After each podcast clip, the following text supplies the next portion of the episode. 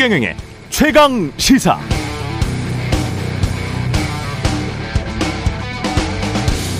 네, 최근 미국 월스트리트 저널의 중국 사십 년 호황이 끝났다, 다음에는 뭐가 올까라는 기사가 큰 반향을 일으켰습니다. 한마디로 중국 경제 이제 볼 것 없다, 하락세만 남았다, 중국식 성장 모델 자체가 깨졌다는 것이 주요 내용이었습니다. 경제활동인구 감소, 수십 년간 하락해온 생산성, 형편없는 수익성, 이미 과잉 투자된 상황에서 과잉 생산의 문제를 어떻게 해결할 것인가. 공항이나 도로 등 기반시설은 이미 많이, 너무 많이 지어놔서 텅텅 비어있고, 미입주 아파트도 수백만 채, 공장 가동률이 줄어들고 해외 투자도 줄어서 어, 청년 실업률이 이렇게 높은데 또 돈 찍어내고 시간 버는 것밖에 뾰족한 해결책이 없다, 이런 이야기죠.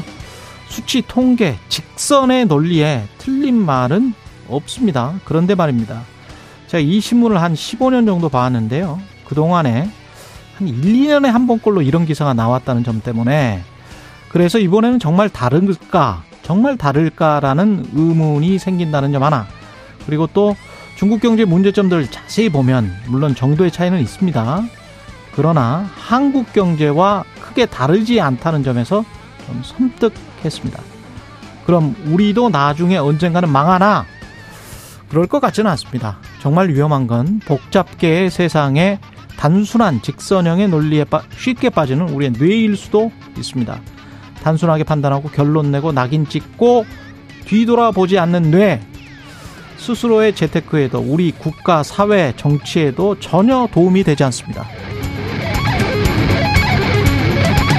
네, 안녕하십니까. 팔월 이십삼일 세상에 이익이 되는 방송 최경련의 최강시사 출발합니다. 저는 케이비에스 최경련 기자고요. 최경련의 최강시사 유튜브에서도 실시간 방송합니다. 문자 참여는 짧은 문자 오십 원, 긴 문자 백 원이 드는 샵 구칠삼공, 콩오플 무료고요. 케이비에스 일라디오 채널 정치, 경제, 사회, 문화 등 다양한 명품 콘텐츠가 있습니다. 구독과 좋아요, 댓글 많이 부탁드립니다. 오늘 최강시사 윤상현 국민의힘 의원, 김영호 전 국회의장, 강원국 작가 차례로 만나보겠습니다.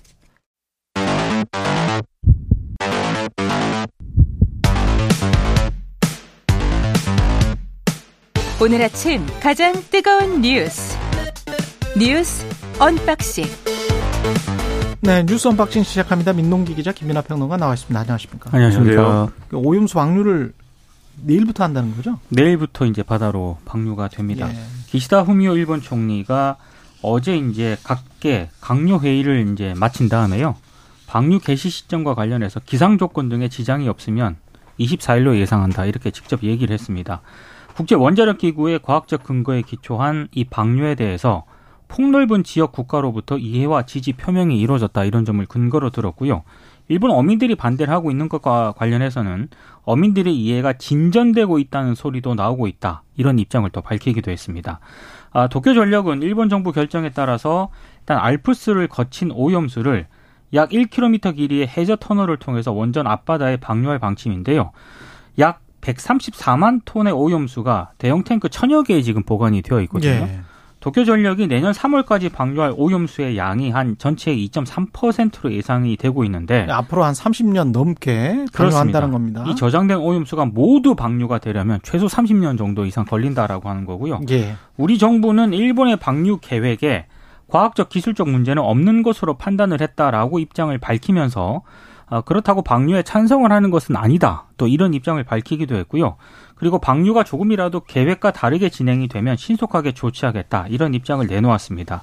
아, 그러면서 어제 우리 정부가 요구한 일곱 가지 요구안 가운데 한 다섯 가지가 일본에 수용이 됐다라고 밝혔는데, 예. 어제 뭐 기자들하고 질의문답 과정에서 좀 논쟁이 펼쳐지기도 했거든요. 어떤 거죠? 그러니까 한마디로 이제 일곱 가지 중에 다섯 가지가 수용이 됐다라고 하는데 아닌 것 같다, 기자들이 판단을 했을 때. 예. 이 문제 가지고 좀 논쟁이 벌어졌고요. 특히 지난 그 십이일, 지난달 십이일 한일 정상회담에서 어, 윤 대통령이 후쿠시마 원전 현장 사무소에 한국인 전문가를 참여시켜달라라고 요구를 한 부분이 있습니다. 그렇죠. 그런데 이제 어제 나온 결과를 보면 후쿠시마 원전 현장 사무소를 방문하는 것으로 후퇴가 됐습니다. 음. 어, 그래서 이런 부분들을 좀 고, 고려를 했을 때 과연 앞으로 뭐 조금이라도 다르게 방류 계획이 진행이 되면 신속하게 조치하겠다라고 했는데, 그런 조치가 가능한 것인가라는 의문점이 좀 계속 나오고 있습니다. 이제 우리 정부가 요구한 바가 이제 수용이 됐느냐에 대해서는 그러니까 뭐 일곱 가지라고 그랬는데 모르겠습니다. 다섯 가지를 수용을 했는지 잘 모르겠는 게 이 일곱 가지 중에 다섯 가지에 해당하는 것 중에 하나는 지금 말씀하신 것처럼 이상 상황 발생 시 즉각 방류 중단 뭐 이런 거거든요.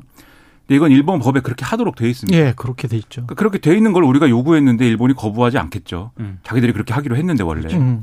그리고 이제 뭐 이 알프스 필터 점검 주기 단축이라든지 뭐 이런 것들, 그다음에 뭐 핵종별 방사능 과소평가 시 방사선 영향평가 재수행 이런 것들도 국내적으로 아마 하게 돼 있을 거예요. 그래서 이제 할 것 같은데 지금 핵심적으로 그래서 우리가 요구한 게 받아들여졌느냐를 평가하는 두 가지가 제가 있다고 생각을 합니다. 첫 번째가 이제 말씀하신 대로 원래 이제 우리가 요구한 거는 후쿠시마 이 원전에 한국 전문가가 이 검증하는 데 있어서 현장 상주하기로 돼 있었던 것인데 그걸 우리가 요구한 것인데 말씀하신 대로 정기적 방문으로 지금 합의가 됐다는 거잖아요.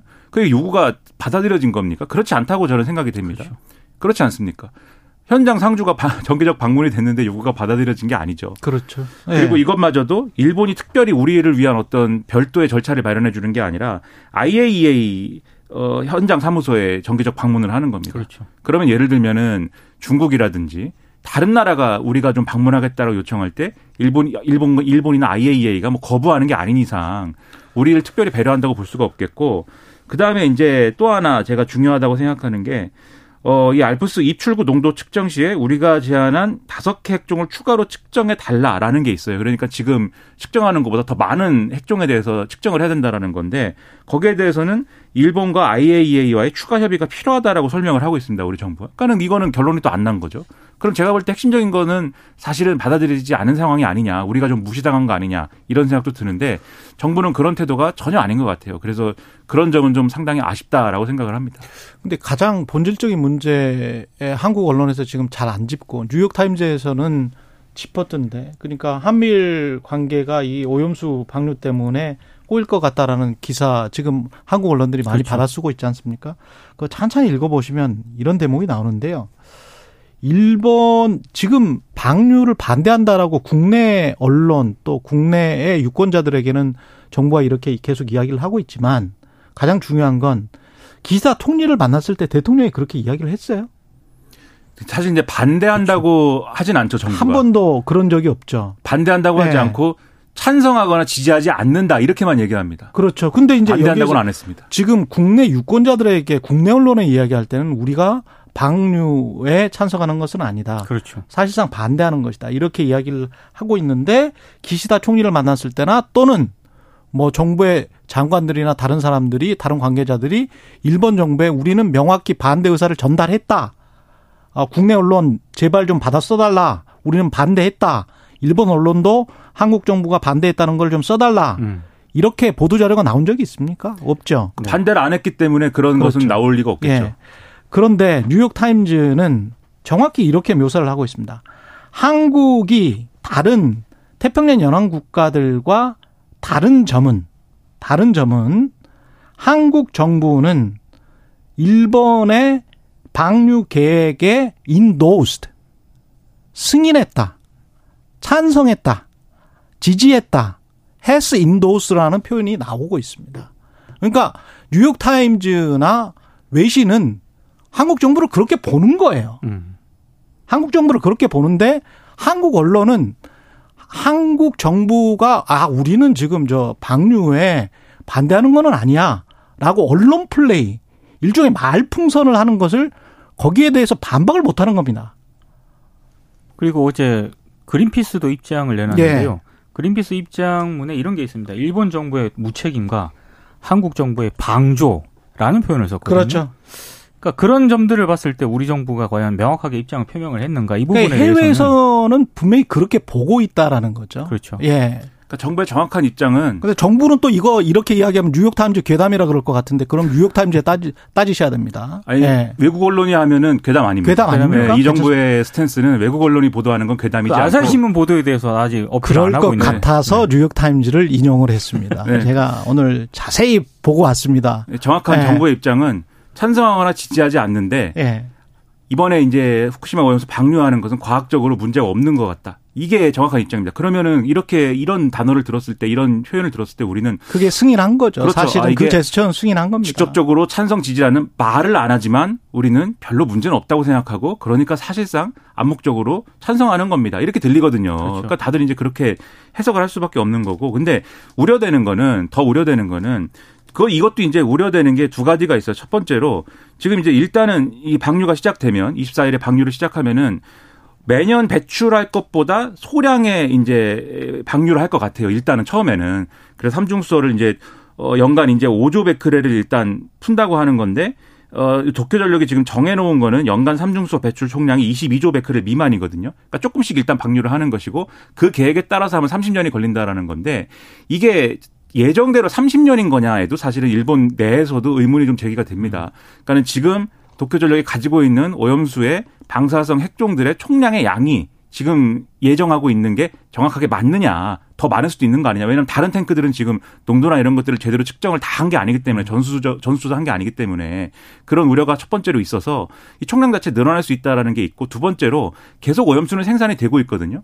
그러니까 이게 잘 되려면 후쿠시마 원전의 폐로 작업이 예정대로 돼야 되는데 지금 예정이라는 게 없습니다. 왜냐하면 폐로 작업이 되려면 이 후쿠시마 원전 내에 있는, 일본 언론은 데브리라고 표현을 하는데, 이 핵, 어, 그 연료봉하고 그다음에 이 잔해들하고 막 섞여 있는 게 그렇죠. 있어요. 예. 그걸 꺼내야. 찌꺼기들. 그렇죠. 예. 꺼내야 추가적인 오염수 생산이 안 되고 그다음부터 방출하는 것으로 폐로 작업을 할 수가 있는 건데, 이거 못 꺼냈거든요. 아무것도 못 했습니다. 로봇을 들여보냈는데 로봇이 조금밖에 못 가지고 나왔습니다. 방사능이 너무 커서 사람이 들어갈 수 없습니다. 그러면 삼십년 이상이 될 수가 있고, 그러면 이렇게 장기간 오염수를 방출하는 게 지금 당장은 우리의 어떤 안전에 영향이 없다라고 다들 얘기를 하지만, 해양 생태계, 그러니까 인간을 제외하고 해양 생태계에 미치는 영향이나 이런 것들은 확인되지 않은 거고, 아직까지는 단기간에 대해서만 확인된 거니까, 장기적으로 확인되지 않은 상황에서 그게 결국은 이제 우리 지구 환경에 어떤 영향을 미칠지 모른다라는 점에 대해서는 계속 우려가 제기될 수밖에 없는 거여서, 그러한 이제 입장에서 계속 이 문제를 점검하고 따라갈 필요가 있다. 이런 것을 잊지 말아야 된다고 생각합니다. 예. 오늘 많은 비가 예보돼 있습니다. 해안가, 상강 계곡, 하천변, 산책로, 야영장 등 접근을 금지 해 주시기 바랍니다. 잘 살펴보시기 바랍니다. 금지라는 단어를 막 이렇게 쓰는 것도 우스운 것 같아요. 그냥 시민들이 잘 알아서 하셔야죠. 예. 시설물 책임자 등은 빗물 바지와 배수구를 미리 청소해 주시기 바랍니다. 사전에 준비를 많이 해 주시기 바라고요. 정부나 공무원들도 많이 대비를 해 주시기 바랍니다. 시민들한테만 요구하지 말고요. 예. 윤석열 대통령이 대법원장 후보에 이균영 서울고법 부장판사를 지명했습니다. 네. 일단 뭐 부산고법, 서울고법 판사하고요. 서울 남부지법원장, 그리고 대전고등법원장 등을 역임을 했습니다. 법원 내 엘리트 법관 연구 모임으로 분류가 되는 민사 판례 연구회 회원으로도 활동을 했는데요. 일단 보수 성향 판사로 일단 평가가 되고 있고요.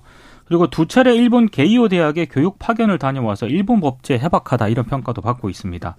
일단 대법원장은 국회 인사청문회 거친 다음에 국회 본회의에서 임명 동의안이 가결이 되면 예. 대통령이 임명하도록 되어 있거든요.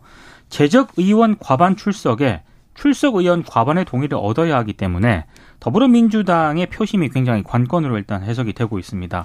일단 뭐 대법관을 역임한 것도 아니고요. 예. 그리고 사법행정에 또 경험이 있는 것도 아니기 때문에 왜 이렇게 발탁이 되는가. 법원행정처 출신도 아니군요. 그렇습니다. 예. 그래서 언론들의 분석은 일단 대통령과 가깝다, 이런 음. 분석을 하나 있습니다.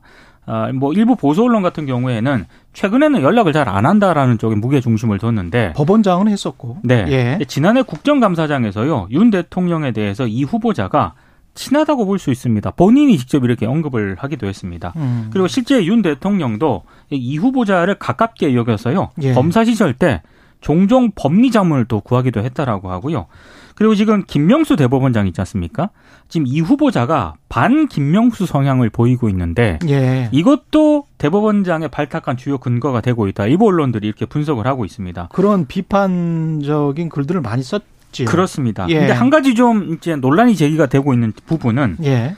이천십칠년하고 이천십팔년도에 양승태 대법원이 이른바 사법농단 사태가 불거지지 않았습니까? 그렇죠. 근데 그때는 이 후보자가 별다른 공개 발언을 안 했거든요. 음. 근데 유독 김명수 대법원장 체제였던 지난 이년 동안 굉장히 강한 어조로 비판을 했었는데, 이것 때문에 상당히 논란을 좀 빚고 있습니다.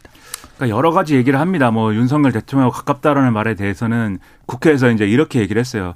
어, 이분이 친한 친구의 친한 친구다. 음. 그러니까 좀, 그러니까 이 두 번이 필요한 거죠. 친한 친구가 아니고 친한 친구의 친한 친구다. 예. 근데 저는 친한 친구의 친한 친구가 누군지 잘 모르는데 저는 친구도 없고 뭐. 근데 아무튼 뭐 네. 네, 발이 넓으신가 치, 봅니다. 친구가 없어요? 네, 그, 그건 문제인데. 네, 없고. 네. 친, 그리고 저 네. 제가 친구로 꼽을 수 있는. 예, 네, 제가 친구 해드릴게. 네, 사람들의 인간관계를 몰라요. 예. 근데 아무튼 이렇게 얘기를 하는 걸 봐서 어쨌든 이제 인연이 있는 건 맞는 것 같은데, 근데 가장 이제 선택된 핵심은 지금 말씀하신 것처럼 원래는. 대법원장을 이제 좀 대법원장이다. 이 사람이 대법원장감이다라고 할 때 기준이 대법관을 지냈거나 대법관이거나 뭐 이런 거였잖아요. 그런데 그렇죠. 그걸 깬 게 지난번에 김명수 대법원장이거든요. 음. 근데 이 정권에서 또 파격이 또 일어나는 겁니다. 어, 대법원장, 대법관 지내지 않은 사람을. 그러면 네. 제가 볼 때는 이게 어, 윤석열 정권판의 김명수 체제다. 이렇게 생각이 돼요. 그러니까 완전히 그러면 김, 반 김명수, 안티 김명수 사법부를 이끌 적임자로 선택된 맥락이 가장 강하지 않느냐라는 생각이 드는 거예요. 왜냐하면 최근까지의 사법부의 비판이나 이런 것들 보수 성향, 그리고 보수 성향 유권자들, 법조인들의 평가는 뭐냐면 재판이 지연된다. 그 재판이 지연되는 게 왜 그러냐. 고법 부장판사 승진제가 폐지가 돼갖고 다들 워라벨만 챙기고 이 재판은 안 한다. 뭐 이런 게 있고. 그다음에 법원장 후보 추천제. 그러니까 일선 판사들이 후보를 추천하면 대법원장이 최종 임명하는 게 인기 투표가 됐기 때문에 그러니까 법원의 포퓰리즘이 막 만연한다. 뭐 이런 비판들이 있었습니다. 그런데 또 그 전에는 이 제도가 들어오기 전에는 승진을 하기 위해서 법원장 눈치를 엄청 본다. 그렇죠. 그리고 예, 상사는 눈치를 본다. 그렇죠. 예. 사실 그것의 모든 그래서 그것의 최종적인 결론이 뭐냐면 사법농단이었어요. 이전에 그래, 이전 시스템에서는. 예. 예. 근데 어쨌든 그거를 바꾸는 게 핵심이다라고 지금까지 주장을 해왔는데 사람들이 거기에 딱 맞는 목소리를 이분이 냈던 거예요. 이천이십일 년 전에 대전, 대전 고법원장 취임 당시에 음. 법원이 조롱거리로 전락했다. 김명수 대법원장 체제를 직접, 직설적으로 비판을 했거든요.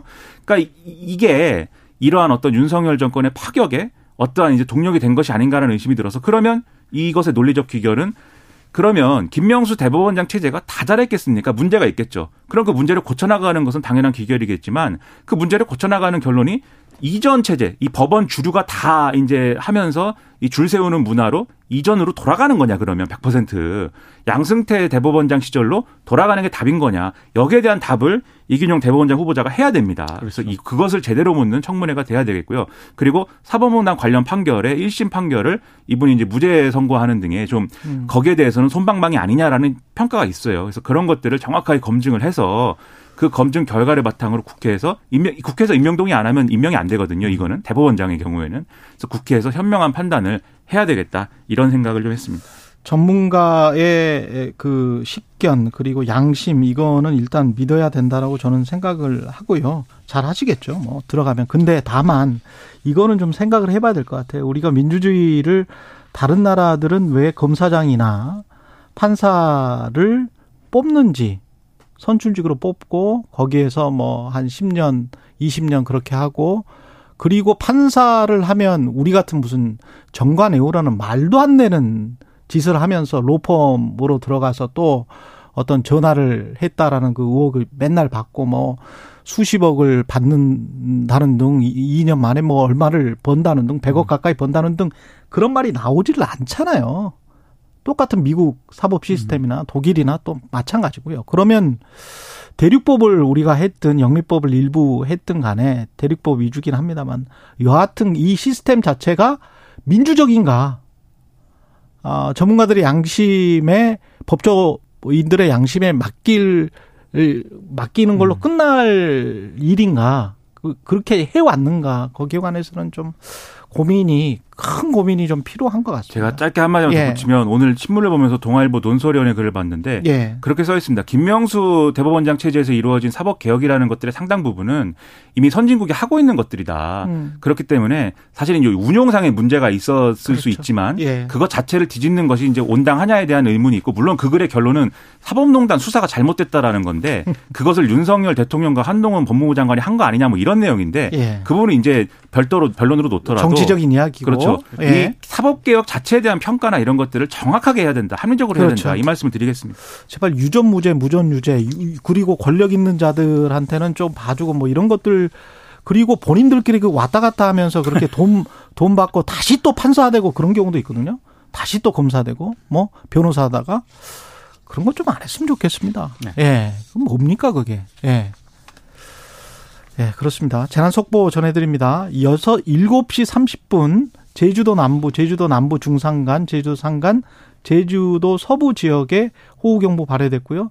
어, 자신이 소속된 지역, 지금 현재 있는 지역의 기상 상황 계속해서 좀 알아보시고 자동차는 좀 속도 줄여서 운행하시기 바랍니다. 예, 여기까지 하겠습니다. 뉴스 언박싱 민동기 기자, 김민하 평론가였습니다. 고맙습니다. 고맙습니다. 고맙습니다. 케이비에스 일 라디오 최경영 최강시사 듣고 계신 지금 시각 일곱 시 사십 분입니다. 오늘 하루 이슈의 중심, 당신의 아침을 책임지는 직격 인터뷰. 여러분은 지금 케이비에스 일 라디오 최경영의 최강시사와 함께하고 계십니다. 네, 일본이 내일부터 후쿠시마 원전 오염수를 방류하기로 했습니다. 국회 외통위 소속이시죠? 국민의힘 윤상현 의원 전화 연결돼 있습니다. 안녕하세요. 예, 안녕하세요. 윤상현 예, 의원입니다. 예, 조금 빠른 방류 경, 결정인 것 같습니다. 아, 원래 이제 그 일본이 그 방류 결정을 한 게 이천이십일 년 사월입니다. 예. 그래서 이제 그 국제 원자력 기구 아이에이이에이죠. 아이에이이에이의 그 이천이십일 년 여름에 안전성 모니터링 티에프팀을 만들지 않았습니까? 예. 그때 열한 개국 전문가, 우리나라에서도 김홍석 박사가 그 이 전문가 그룹에 참여를 했죠. 그래서 여러 차례, 다섯 차례 보고서가 나왔고, 최종 보고서가 지난달에 나왔습니다. 그래서 지난달에 최종 보고서를 근거로 곧 방류할 거다 예상을 했는데, 빠른 행보로 보이는 것은 기시다 후미오 총리가 한미일 정상회담을 팔월 십팔일에 하지 않았습니까? 예. 끝나자마자 돌아와서 바로 후쿠시마 원전 현장에 갔고요. 음. 또 그 다음날 또 어민 그 대표들 면담을 했고, 또 그 다음날 어제 방류 결정을 강요해서 했습니다. 그래서 이, 이 세 가지가 한꺼번에 연속해서 이루어지다 보니까 빠른 결정으로 보이는데, 원래 일본은 팔월 달 휴가, 이제 해수욕이 끝나고 구월에 어민들의 저임망 어업이 시작하기 전에 해야 한다라는 내부 방침을 가지고 있었습니다. 이게 우리 정부 입장에서는 뭔가요? 이게 한국 전문가가 상주가 아닌 이제 정기적 방문으로 합의는 했다고 하는데, 국민들이 예. 아직 이제 뭐 우려하는 측면들은 굉장히 있는 것 같습니다. 심리적으로는. 예, 예. 심리적으로 그렇습니다. 이게 예. 이제 과학적으로 안전한 거하고 사회적인 안심은 다르다라고 그렇죠. 이제 그저께 일본의 전국 어민 대표 노동자 회장이 그런 얘기를 했거든요. 예. 그때 그 사람도 과학적 안전성을 이해를 한다. 그러나 안심은 다르다라고 했거든요. 그래서 우리도 과학적인 안전하다는 거에 대해서 일단 여러 가지 아이에이나 우리 김홍석 박사가 직접 참여했기 때문에 그런 거는 믿는데, 사실 안심하냐. 음. 제가 보기에 이런 것 같습니다. 이 물이 정제, 정수된 물이 나오지 않습니까? 예. 이게 세면대로 나오면 깨끗한 물처럼 보이고, 이게 화장실 물로 나오면 이제 좀 더러운 물, 뭔가 좀 깨름직한 물로 보이듯이, 이게 예. 사회적인 인식은 다르다. 그래서 중요한 것은 과학적 안전성만 얘기하는 게 아니라, 국민분들을 설득해 나가는 과정. 어. 이게 대단히 중요할 것 같습니다. 근데 그 과학적인 안정성만을 지나치게 이제 정부가 강조를 하면서, 그러면서도 네. 방류를 우리가 찬성하는 것은 아니다. 어정쩡한 태도를 네. 보이니까 이제 그린피스도 이거 방조하는 거 아니냐, 한국 정부도. 네. 또는 이게 뉴욕타임즈는 이게 사실상 승인했다. 승인했다 어, 이렇게 지금 이야기를 하고 있잖아요. 이게 이제 우리가 예. 방류를 지지하거나 예. 또 방류를 동의하거나 한 건 아닙니다. 왜냐하면 방류 그 자체는 각 나라의 주권적인 판단 사항이거든요. 예. 그래서 우리 문재인 정부 때나 윤석열 정부의 입장은 똑같습니다. 음. 이게 어떤 과학적 안전성을 담보하고 국제법과 국제기준에 맞게 처리해야 한다. 예. 예를 들어서 정의용 그 외교부 장관도 이천이십일 년 사월 국회 대정부 질문 응답 과정에서 아이에이이에이 국제원자력기구의 적법한 절차를 따라간다면 반대하지 않겠다. 그 입장선상에도 우리도 있습니다. 그런데 방류가 시작되니까 과학적 안전성과 그 방류 과정에서 점검이 정말 투명하게 신뢰성 있게 또 책임 있게 아이에이이에이랑 돼야 한다. 이런 걸 강조하고 있는 겁니다. 외교적으로 우리 정부 입장에서는 국민들의 우려도 조금 불식시켜야 되는 측면도 있고 그런 측면에서 보자면 그냥 일본에게 우리 안 했으면 좋겠다라는 의사표시를 그래도 한 번이라도 좀 직접적으로 했어야 되지 않았을까요? 그런데 우리도 예. 예를 들어서 원전에서 예. 이제 원전에서 삼중수소를 방류하고 있거든요. 예. 예를 들어서 리터당 우리는 그 허용 기준이 음. 아마 사만 백 킬로칼로리일 겁니다. 음. 미국 같은 경우에 리터당 삼만 칠천 백 킬로칼로리고요. 그런데 예. 일본이 지금 리터당 천오백 백 킬로칼로리 수준으로 대폭 강화해서 내보내겠다고 하는 거거든요. 그래서 이게 결국 각 나라가 판단할 문제, 주권적 사항입니다. 그래서 우리도 명확하게 얘기하지 않았습니다. 우리가 방류 취재하는 거 아니다. 예. 참석하는 거 아니다. 어? 그러나 그 과학적 안전성 담보하고 국제법 기준, 국제 기준에 맞게 처리해라. 예. 또 대통령께서도 지난번에 이제 그 한미일 정상회담이 끝난 다음에 공동 기자회견 하지 않았습니까? 예. 거기서 또 얘기한 게 제삼 국민과 전 세계 국민들의 건강과 안전이 중요하다라고 얘기했거든요. 그러면서 검증 과정에 있어서 점검 과정에 있어서 책임 있고 투명한 처리를 담보해야 된다라고 한 게 그런 우려를 이제 간접적으로 표명하신 겁니다.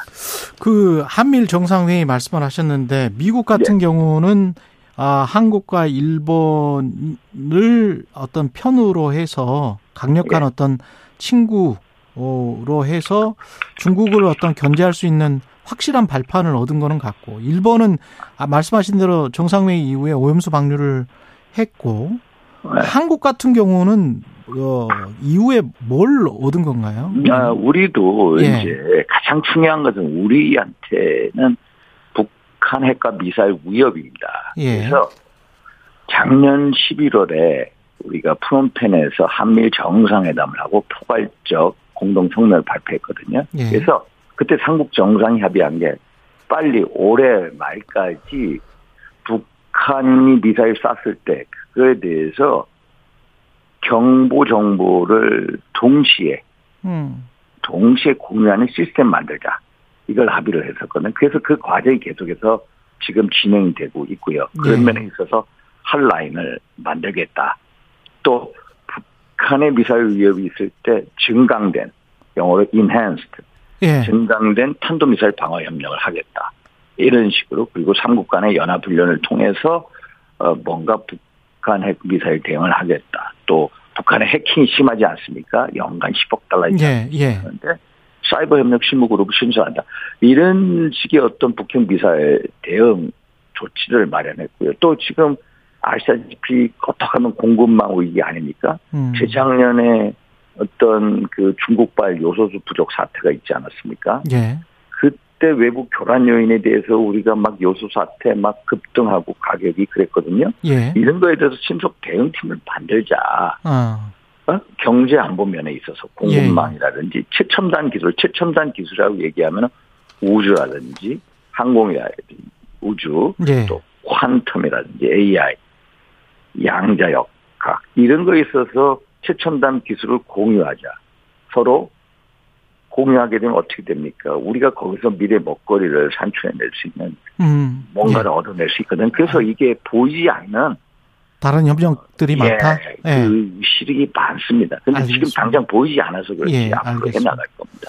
국내 정치 관련해서 그 국민의힘 의원으로서 수도권이 위기다 이런. 예. 어, 의견을 많이 피력을 해오셨는데 구월부터 현실화할 것이다 위기가 예예 예. 그게 왜 구월입니까? 이게 이제 예. 구월부터 이제 대비해야 된다는 것은 예. 이재명 없는 민당을 대비해야 한다는 아, 겁니다. 구월부터 아, 아, 예 이재명 대표가 이제 많은 이 여러 범죄 혐의에 있지 않습니까? 예. 지난번에 대장동 그 특혜 배임 협의에 대해서 이월 말인가 체포 동의안 이 부결이 됐습니다. 그런데 예. 지금 며칠 전에 서울중앙지검에 가서 백현동 개발 특혜 의혹에 대해서 조사를 받았죠. 음. 그 다음에 또 하나 남아있는 게 수원지검에서 조사받기로 한 소위 말해서 대북 송금 음. 방북 비용 삼백만 달러 대납 네. 그거든요. 그런데 어제 이화영 전 부지사 재판에서 어, 김성태 전 쌍방울 회장이 맞다라고 이제 증인이 얘기를 했거든요. 예. 그 다음에 이화영 부지사가 남아있는데 이화영 부지사가 검찰에서 예. 방북비용 대납을 미리 보고를 했다라고 음. 검찰에 진술했습니다. 그래서 만약에 이게 이화영 부지사 입을 통해서 법원에서 곧 나오게 됩니다. 음. 다음 재판에. 예.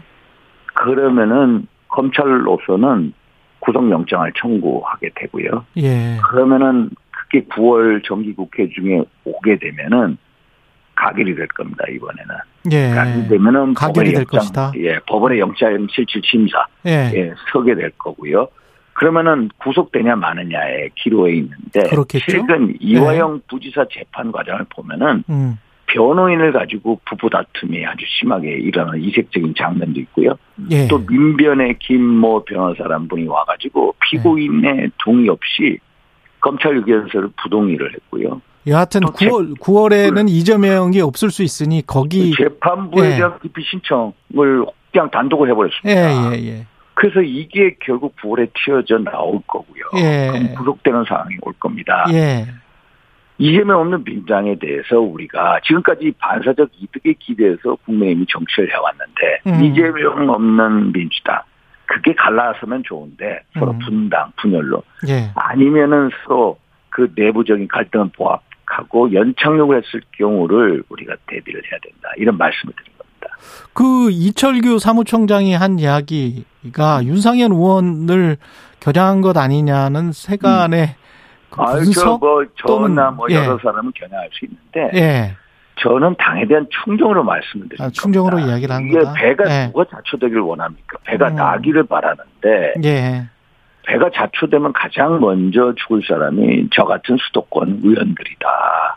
그래서 배가 잘 나가고 배가 잘 되길 바라는 충정에서 그런 말씀을 드린 거지 자초시킬 의도는 전혀 없다. 수도권이 실제로 좀 안 좋습니까? 느끼시기에? 좀 불리합니까? 수도권 이론에 대해서 우리 이제 지도부는 예. 최근에 뭐 여론조사에서 뭐 몇 퍼센트 앞섰다라는 가지고 하는데 예. 여론조사하고 실제 현장 민심은 괴리가 있다고 보고요. 예. 정말로 중요한 것은 당 여론조사보다도 예. 내년도 총선에 있어서 어느 당을 찍을 거냐. 아. 소위 말해서 민당을 찍어서 정부를 견제할 거냐 아니면은 음, 음. 국민의힘을 찍어서 정부를 지지할 거냐인데 음. 항상 정부 견제론이 수도권에서는 높다는 거. 총선이 그리고, 중간평가 성격이 크다. 예, 그리고 중간평가 성격이 대통령 지지율도 또 중요합니다. 예. 대통령 지지율이 긍정 부정평가. 예. 현재 나오는 거 보면 부정평가 오십오 퍼센트 넘거든요. 예. 이게 긍정 부정평가의 괴리가 너무 크다는 거. 십 초밖에 안 남았는데 의원님. 예. 어제 예. 이현주 전 의원이 국민의힘은 이미 난파선이다. 선장인 당대표 바꿔야 한다. 어떻게 생각하십니까? 아, 그거 너무 나가요. 너무 나갔습니까? 예. 예. 그 난파선은 아니고요. 예. 우리가 잘하기 위해서 이런 말씀을 드리면 저도 난파선이 아니라 예. 배가 좀 진동이 있지만은 예. 그 진동 속에서 잘 나가기 위한 거지. 알겠습니다. 난파선은 아닙니다. 여기까지 듣겠습니다. 국민의힘 윤상현 의원이었습니다. 고맙습니다.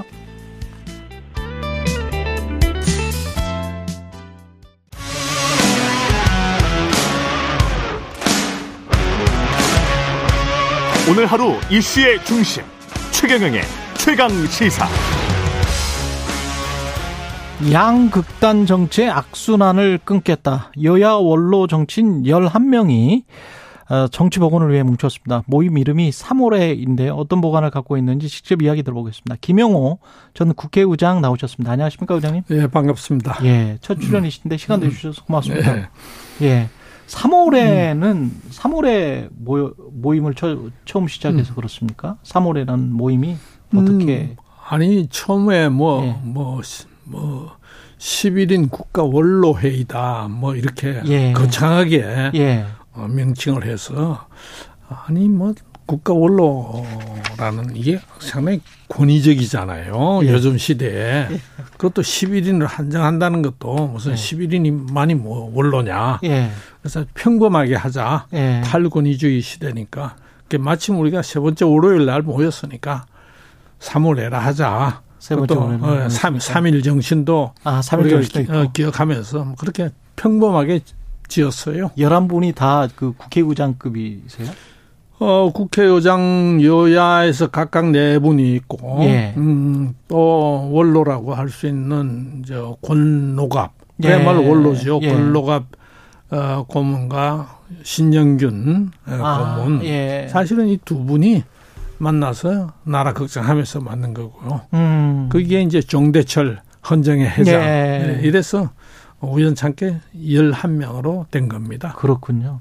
처음 모인 자리에서 일단 여야 대표 김기현, 이재명 대표 회동을 주선하기로 하셨다는데 어떤 연락이 있습니까? 여야 쪽에서? 어, 김기현 대표 저하고는 제가 접촉을 했어요. 예, 직접 예, 접촉을 했어요. 예, 그래서 뭐, 어, 예. 뭐 전에도 그랬지만은 뭐 자세가 오픈돼 있고 오픈돼 예, 있다. 예, 예. 예. 예 그래서 어, 뭐 연, 연락을 받았어요. 예, 연락을 받았다. 예, 예, 이 자리에서 좀 밝히기는 뭐 하지만은 다만 예. 이재명 대표 쪽에서 회답을 기다리고 있는 중이다. 그래요. 이렇게 말씀드릴 수 있습니다. 거기든 이제 이재명 대표는 정대철 회장이 접촉을 하는 예, 접촉 중입니다. 근데 사실 그 김기현 대표가 이재명 대표에 관해서 상당히 비판적인 발언을 많이 해서.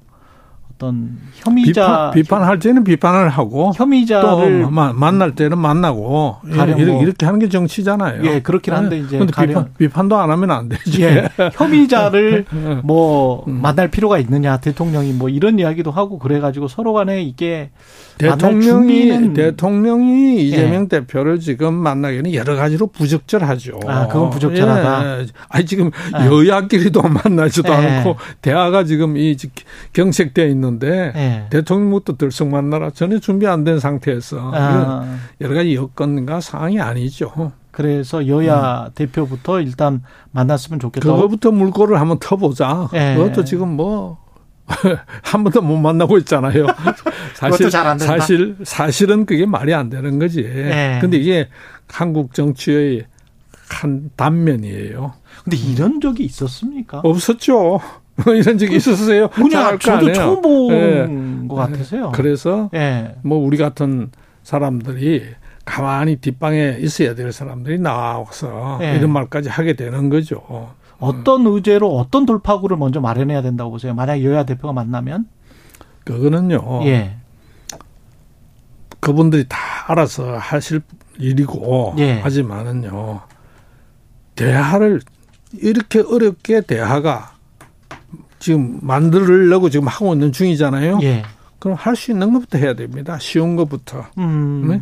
쉬운 것부터. 어, 뭐 아무 의미, 의미도 없는 거 얘기하려고 명식이 대표라는 사람들이 만나서 뭐 웃고 밥 먹고 갈 수는 없는 거 아니겠어요. 예. 그러나 쉬운 것부터 어? 합의 가능한 것 그건 다 할 수 있는 게 큰 거 지금 어려운 거 예. 이거부터 하자. 그러면 서로 대화 안 되는 거죠. 아, 쉬운 것부터 뭐 민생과 관련된 것들이랄지, 뭐, 뭐 여러 가지 있지 않습니까? 경제와 관련된 것들이랄지 그런 예, 것부터 예. 하, 하면서 대화 물꼬를 틀면 좋다. 나라를 살리는 일에 예. 그 전념하라고 정당이 있는 것이고 정당의 대표가 있는 거 아니겠습니까? 예. 그런 큰 국면에서 봐야죠. 예. 예.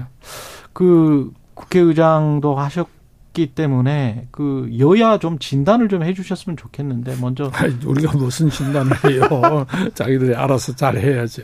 예. 예. 근데 극단적으로 지금 맞서고 있는 거는 사실이죠. 보시기에 지금 지금의 문제는 예. 한마디로 뭐냐? 예. 지금 말씀하신 것처럼 극단의 정치 음. 이런 정치적 양극화가 이렇게 심해 본 적이 없습니다. 이건 아주 우리 모든 국민들을 우울하게 하고 예. 또 정치를 일찍이 해봤던 저 같은 사람한테도 부끄럽게 만들고 예. 이거 대한민국 정치의 수준이 예. 이렇게 떨어졌나 하는 정도로 지금 네 편 아니면 내 편 이런 정도를 지나서 예. 자기 편 아니면 전부 적이야 애니미야. 그렇죠. 예. 이건 정치가 아니죠. 예? 전장에서도 그래서는 안 되는데 이게 뭐 정치를 전쟁처럼 지금 음. 음, 벌이고 있어요. 몇 년 동안. 그냥 피곤하죠, 사실은. 이게 국민을 예. 피곤하게 만드니까 예. 우리 국민들이 정치에 대한 불신, 혐오, 불만 이게 아주 엄청 높아야 아마 세계적으로 높을 겁니다. 음, 스트레스가. 스트레스를 쌓게 하고. 예. 그러니까 이제는 뭐냐. 아예 정치 외면해요. 정치 뉴스 안 봐요. 예. 돌려버리잖아. 예? 그 뭐 여기에 언론의 책임도 또 없다고 할 수도 없겠습니다만은 예. 참 우리가 모두가 반성해야 됩니다. 근데 네. 언론의 네. 책임을 물으셨습니다만 저희 저희 그건 오늘 의제가 예. 아니고 예, 저희, 예. 저희가 음. 이제 질문을 드릴 음. 수밖에 없는 게 왜냐하면 예. 그 다음 질문이랑 연관이 돼서 왜냐하면 누구의 탓이냐, 누구의 음. 책임이냐, 음. 누가 뭘 먼저 해야 되느냐 음. 이거를 언론이 안 물을 수가 없거든요. 그걸 하는데 예. 좋아요. 저, 예. 저도 뭐 언론 얘기 오늘 하려고 한 거 아닌데 언론에 예. 뭐 저도 잠시 언론계 몸담은 적이 있습니다만 예. 마음에 정해놓고 보도하고 예. 마음에 정해놓고 글을 쓰는 음. 이거는 없어져야 돼요. 예. 자기 마음에. 예. 예? 그러니까 언론인의 주장이 예. 과거 언론인들보다는 자기 주장이 너무 강해요. 내심의 아. 주장이. 예. 이걸 그래서 자기가 필요한 팩트, 예. 필요한 논리만 갖다 놓는다. 음. 이런 얘기를 듣고 있어요. 예. 그러니까 이거 버려야 됩니다. 예. 자기 마음을 버리고. 언론인들도 예. 반성해야 된다. 예. 그 좋은 머리 가지고, 예. 그 좋은 경험 가지고 예. 정말 이제는 우리 사회가 이렇게 갈갈이 찢어지고 있는 음. 이 상태가 모든 게 내 책임이다. 내한테서 연유한다. 이런 생각들을 우리가 서로 좀 했으면 좋겠습니다. 어느 알겠습니다. 영역에 있든지 간에. 알겠습니다. 여당의 지금 이슈는 구체적으로 보면 그 이철규 사무총장이 말한 배를 침몰하게 하는 승객은 함께 승선 못한다. 그 수도권 위기론 뭐 이런 것들이 함께 뭉쳐져서 지금 나오는 것 같고 그전에 뭐 이준석 전 대표가 그 나가는 과정 거기에 상당히 많은 함의가 있는 것 같은데요. 국민의힘은 어떻게 돌파구를 찾을 수 있을까요? 제가 예. 바닷가 출신이라서 배를 좀 압니다. 예. 배도 좀 타보기도 했고요. 예. 예. 이 안전 운항을 하려면은 예. 그리고 목적지에 무사히 가려고 하면은 각자가 자기의 영역에서 뭐 배뿐만이겠습니까? 음. 최선을 다해야 됩니다. 지금 모든 사람이 각자 자기의 영역에서 최선을 다하고 있느냐? 나는 이 배에 그 탄 사람이 자기가 승객이든 음. 승무원이든 선장이든 기관사든 갑판원이든 자기 역할을 잘 하고 있느냐? 그리고 얼만큼 우리가 한 팀을 이루어 가지고 가고 있느냐? 이걸 반성해야 되는데 그걸 하지 않고 남 탓만 한다면은 좀 곤란하죠. 음. 예.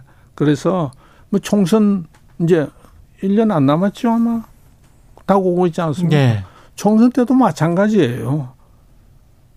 일사불란한다. 이건 좀 뭐 현대 용어로서는 안 맞겠습니다만은 함께 힘을 모아서 다양하게 다채로우면서도 어떤 목표 지향은 분명하게 하는 이런 자세로 가야 되는데 이거 제가 본래 당에 있을 적에 쓴소리 전문가라는 소리를 그러니까요, 많이 그러니까요. 들었어요. 예. 그런데 저는 항상 그랬어요. 난 쓴소리를 하는 사람이 아니고 바른 소리 하는 사람이다. 제발 쓴소리를 하지 마라. 음. 이게 무슨 말이냐. 당에 대한 애정을 가지고 있었기 때문에 음. 그런 겁니다. 예. 그러면 이제 지금 얘기하는 사람들이 당에 대한 애정, 당을 잘되게 하기 위해서 하는 것이 근본 목적인지 음. 아니면 자기를 내세우기 위해서 하는 것이 숨어있는 내면의 목적인지 음. 자기 스스로 되돌아보아야 하는 것이고 예. 또 그런 것을 또 저 국민들이나 일반 당원들이 다 판단 다 합니다.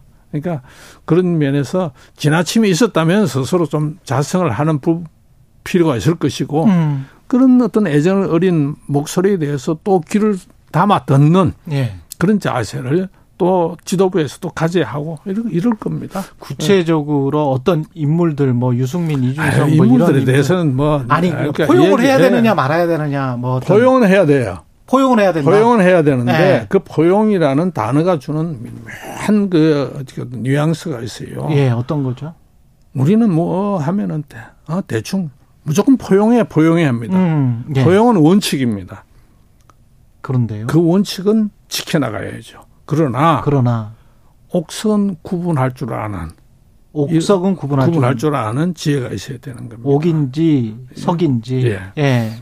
그래서 포용의 정신은 절대 잃으면 안 됩니다. 예. 포용, 관용. 예. 이게 민주주의를 지탱하는 큰 힘이죠. 그러나 객관적으로 옥석은 구분해야 된다. 지도부가. 예. 그건 어쩔 수가 없는 것이다. 그런데 예. 국민의힘 민주당 쪽은 그렇게 이야기를 하더라고요. 국민의힘이 아무래도 집권 여당인데다가 그다음에 지난번에 수도권에서 많이 못했기 때문에 판갈이라고 해야 되나요? 판갈이라는 말은 제가 썼죠. 물갈이, 예. 물갈이라는 말이 마음에 예. 안 들어가지고. 그러니까 의장님이 쓰셨잖아요. 물갈이라는 예. 말이 참 좋은데 예. 아니 물갈이라는 게 물을 갈아야 되는데 물은 안 갈고 고기만 갈더라고요. 물속에 있는 고기만. 그러니까 그 고기가 아주 죽어버리는 죽어버리지, 거야. 바닥에 살러 가면 예. 어떻게 됩니까? 오염돼 버리는 거예요. 예. 오염돼 물을 갈아야 되는데. 예. 그래서 아니 물갈이라는 말이 이상하게. 그 물갈이란 말이 오염돼 버려서 아. 그래서 나 판갈이를 하자 예. 그랬죠. 수도권 얘기하셨잖아. 예. 수도권 어렵습니다. 한 근데, 번도 한 아. 번도 쉬운 적이 없었어요. 그런데 예. 이번에는요 수도권은 여당만 어려운 게 아니고 야당도 어려워요. 여야 모두 어렵습니다. 어렵다. 왜냐 예. 정치를 지금 뭘 제대로 보여준 게 있습니까? 여야 간에. 음. 예?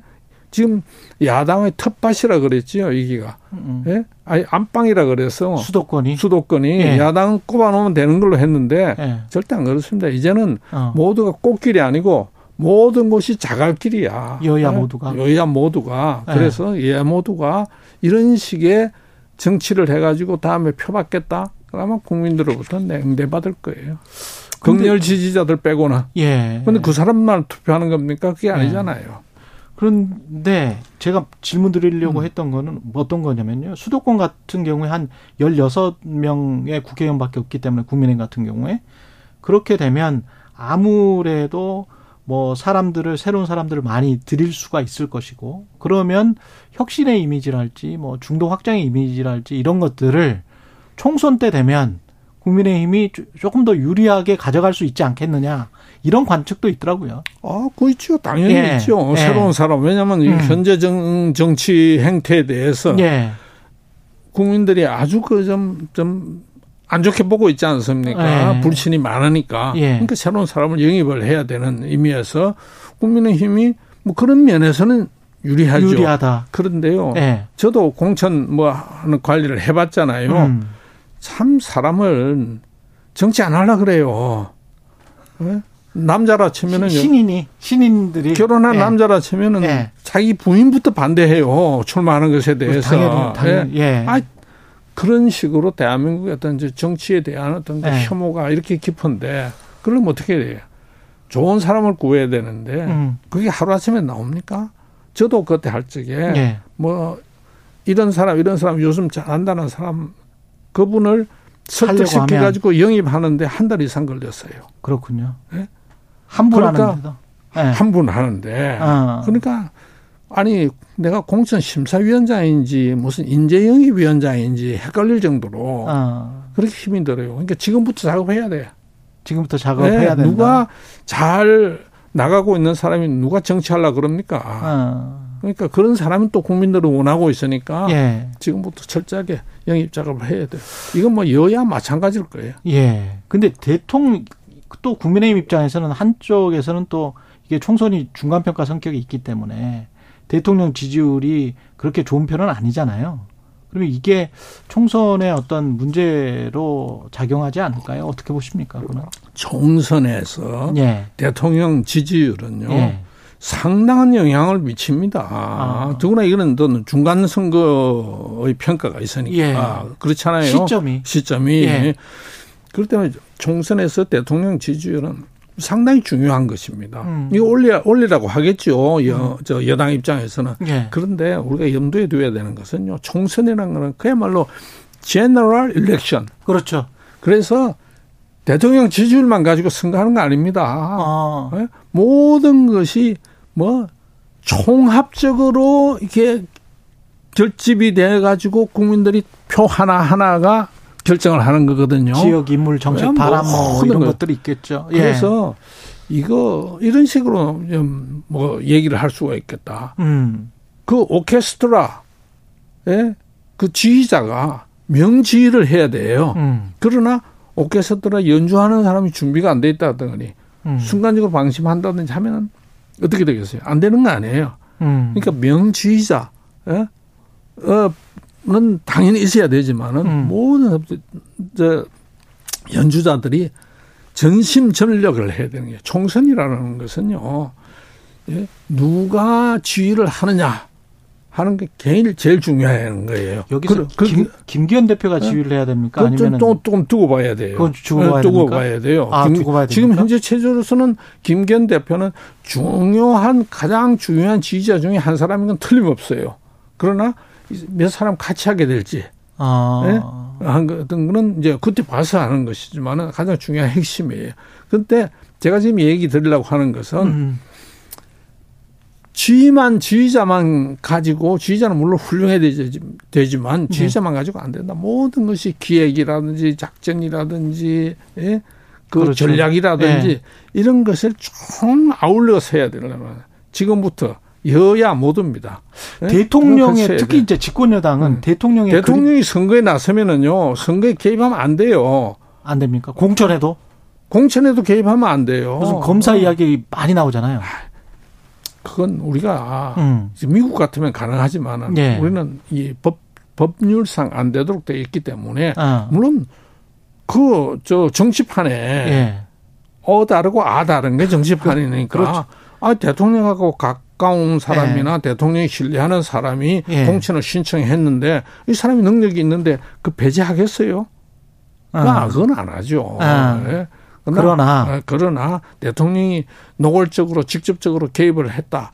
이 야당이 지금 눈을 부라리고 보고 있을 텐데 음. 네, 그건 안 되는 거죠. 그렇게 하면 안 네. 됐다. 우리는 네. 총선 때 대통령이 지원 유세도 못 하잖아요. 미국 막 하고 다니잖아요. 네, 그렇습니다. 네. 이게, 이게 우리 정치 문화가 다 정치 문화 이게, 이게 네.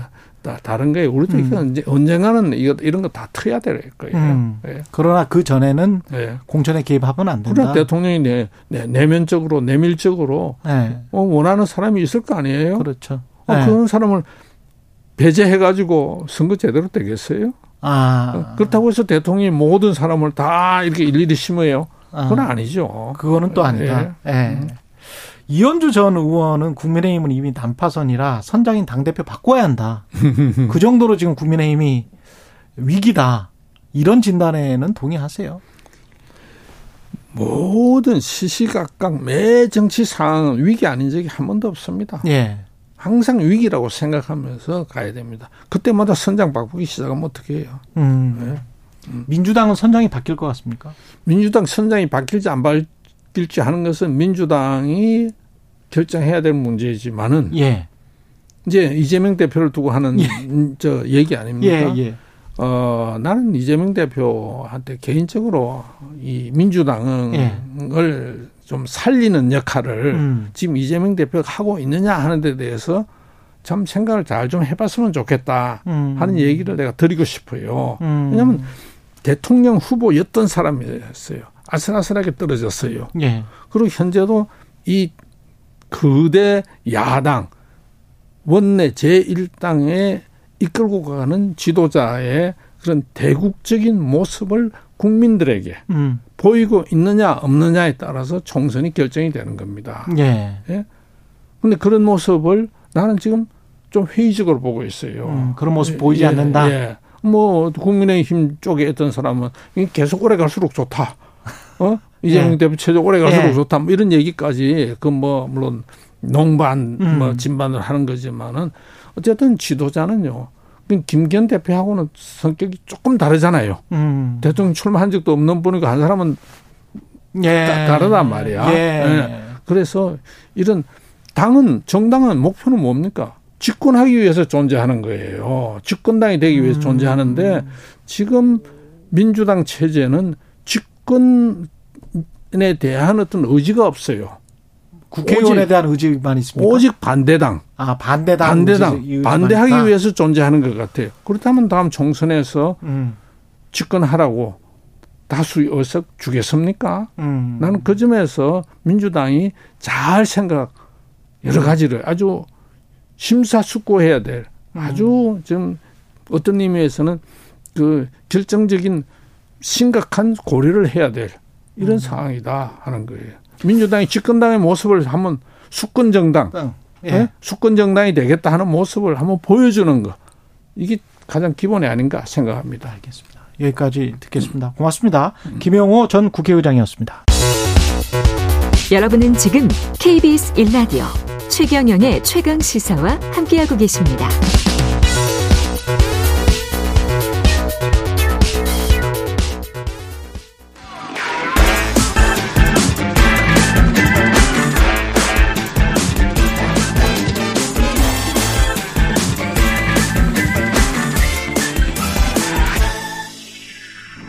네, 앞서 윤상현 의원이 윤석열 대통령 부정평가 오십오 퍼센트 넘는다는 발언 관련해서 여론조사 개요는 한국갤럽 자체조사 팔 일부터 십 일까지 윤석열 대통령 어, 긍정평가 삼십오 퍼센트, 긍정평가, 부정평가 오십칠 퍼센트.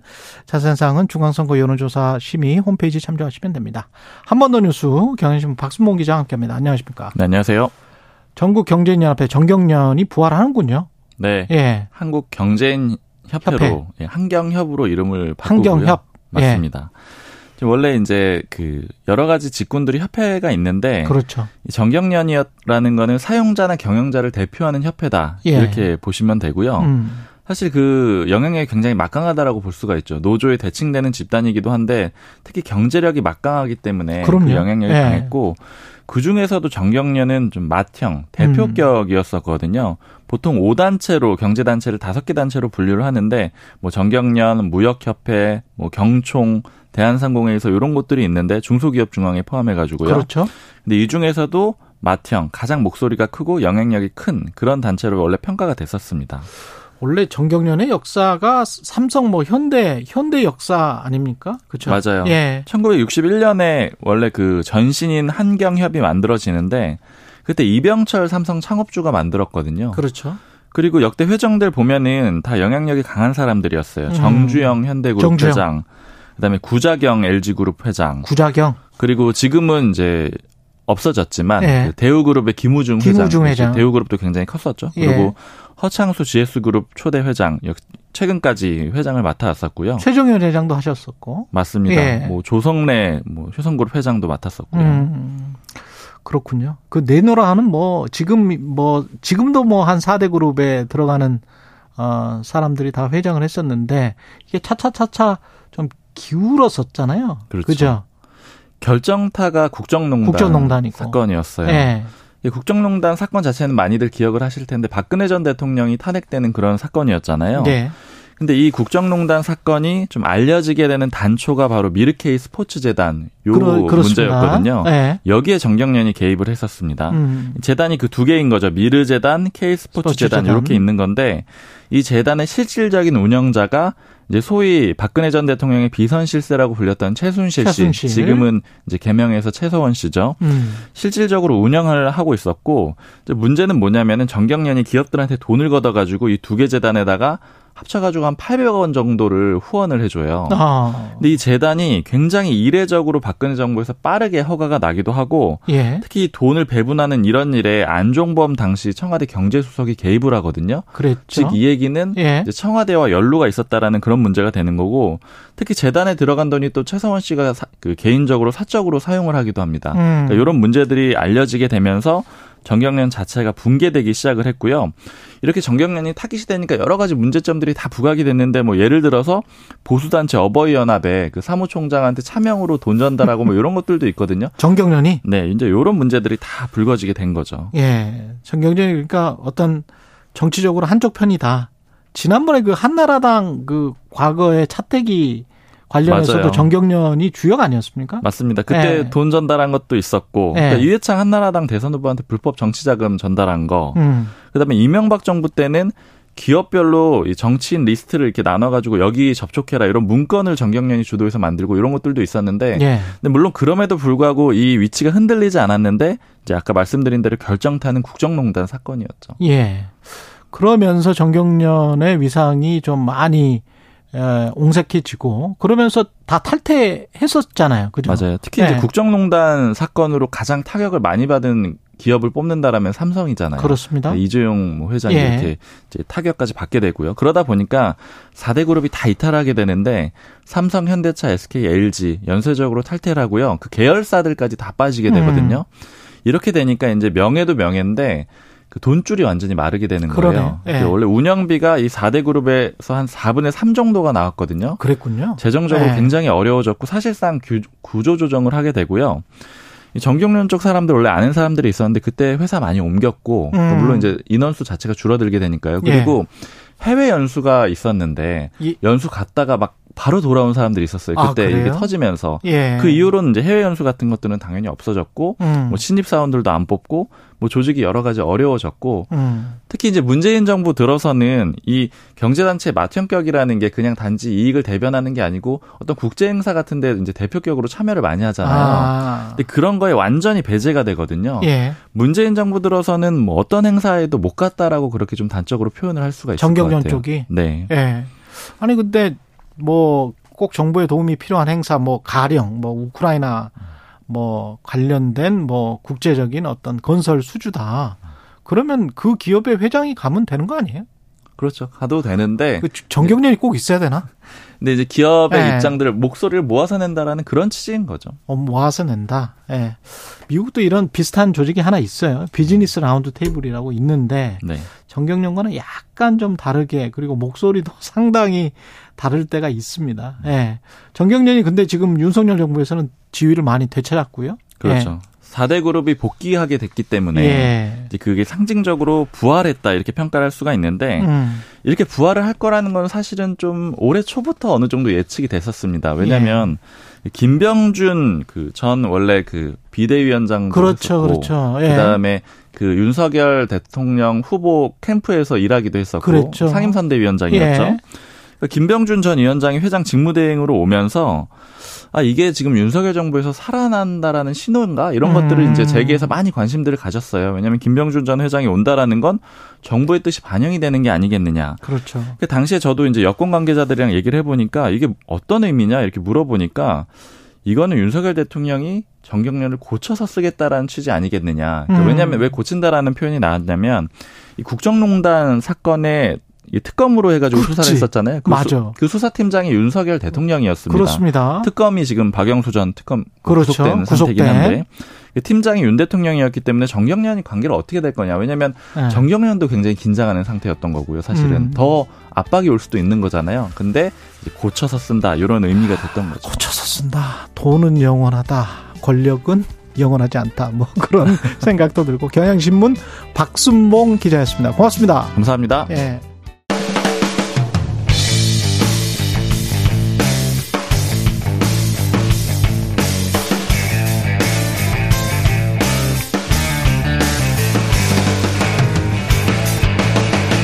최경영의 최강 시사.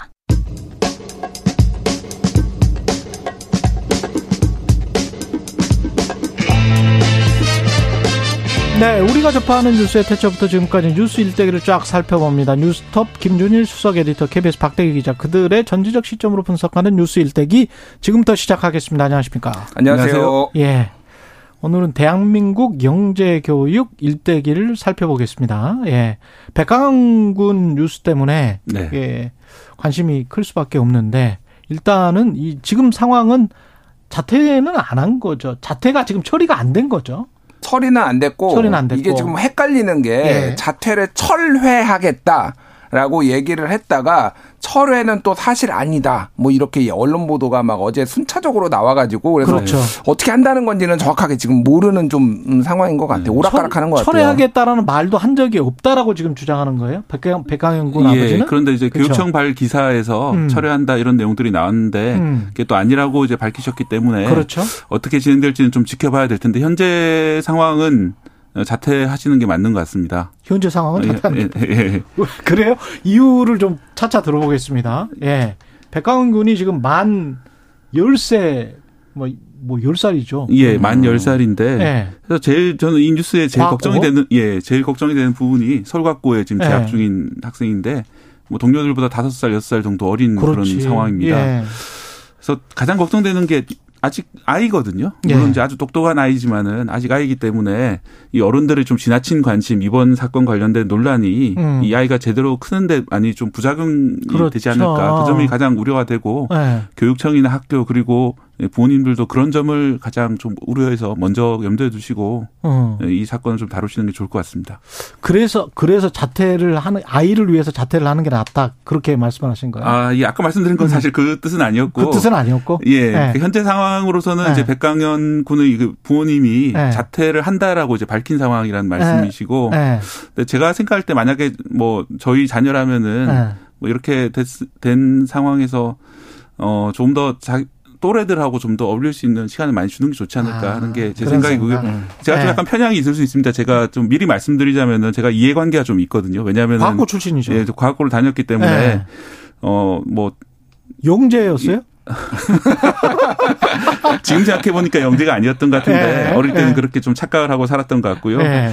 어, 아무튼 제가 편향이 있다는 말씀은 이제 학교를 옹호하거나 아니면 뭐 반대로 이제 비판하거나 아. 그럴 수 있기 때문에 좀 가려서 들으셨으면 좋겠다는 말씀. 일단 일반고 네. 출신이죠. 저는 일반고 네, 출신이고요. 객관적으로 네. 좀 이야기해 주세요. 저는 편향이 전혀 없는 게 제 제 아내가 과학고 네. 출신이에요. 아, 과학고 그렇구나. 나와서 뭐 서울대 뭐 이제 갔어요. 예. 전혀 영재가 아닙니다. 제가 단언하건데 전혀 영재가 아니고 아주 평범하게 집에, 살고 집에서 있어요. 집에서 다 듣고 있어요. 아, 저와 비슷한 지금 그런 정신 차리시고 예, 심지어 기자예요. 예, 그래서 일반고 다니시는 분들이 이런 말 할 자격이 있나 싶습니다. 그러니까 여기 박대희 예. 기자처럼 전혀 본인의 전공과 상관없이 이제 예. 기자를 하고 있어요. 심지어 그래서 예. 전혀 이게 모든 과, 착각하면 안 된다. 예. 우리 사람들이. 그러니까 네. 우리나라 이제 영재학교라고 하면은 서울과학고, 경기과학고, 인천과학예술영재학교, 세종과학예술영재학교, 대구과학고, 광 광주과학고, 대전과학고, 한국과학영재학교. 요거를 이제 공식적으로 영재학교라고 불러요. 과학고는 영재학교예요? 모든 과학고가 영재학교는 아니고요. 아, 모든 과학고도 아니고. 여러 개가 있는데 그 중에서 뭐 이제 서울, 경기, 네. 뭐 광주 뭐 이렇게 있는데 네. 제가 이제 궁금한 거는 그럼 서울과학교에 있는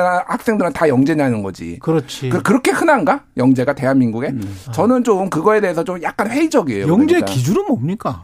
영재 기준은 뭐 일단 아이큐 그런 백사십 이상 그런 아. 학교에 입학을 한 사람들을 영재라 불리고 네. 어릴 때부터 영재반이나 그 교육청에서 하는 영재 학교를 다니시는 분들이 많거든요. 그렇지. 이게 뭐 한 통계에 따르면 전체 학생이 오 퍼센트 정도 된다고 하는데 네.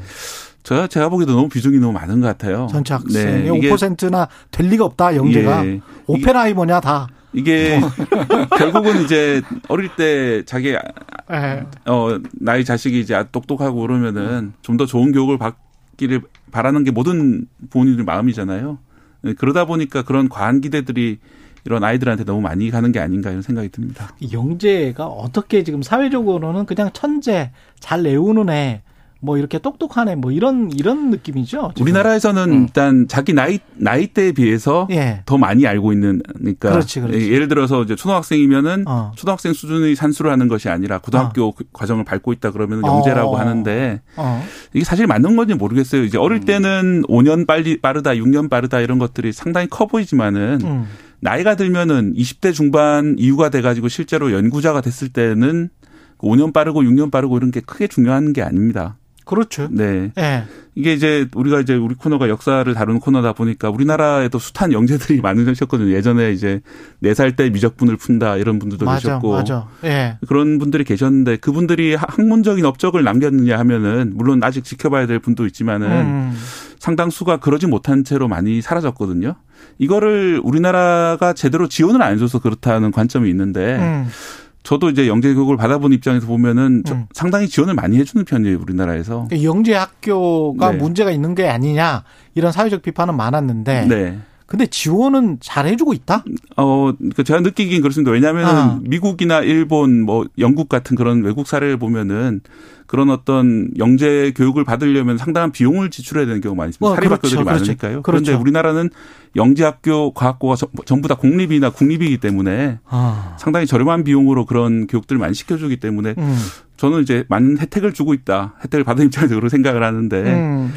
그 혜택을 더 주는 그런 문제가 아니라 음. 이 영재 교육을 그러니까 지나치게 할 필요가 있느냐 이런 관점에서 오히려 접근해야 되는 게 아닌가 저는 그런 생각이 듭니다. 그러니까, 그런 말도 네. 많은 것 같고. 네. 그러니까 네. 이게 이제 부모들이 이제 가장 착각하는 게, 아, 우리 애가 천재인가? 일단 아, 어렸을 때 예, 약간씩 그렇죠. 놀라고 한 번씩 이제 생각을 하잖아요. 음. 거기에 이제 가장 많은 어떤 뭐 징후를 음. 보는 게 수학 문제를 좀 애가 빨리 풀면은 어, 얘가 좀 남다른 것 같아라는 예. 거예요. 그래서 지금 우리가 소위 말해서 천재, 뭐 영재라고 불렸던 사람들의 공통점이 음. 어렸을 때 미적분을 풀었다. 음. 이게 지금 대부분 공통점이에요. 뭐 예. 예를 들면은 뭐 송유근 씨. 아, 뭐 기억나요. 예, 예. 예. 여기도 뭐 여덟 살 나이에 뭐 대학에 합격하고 뭐 그랬는데 그랬죠. 인하대였나요?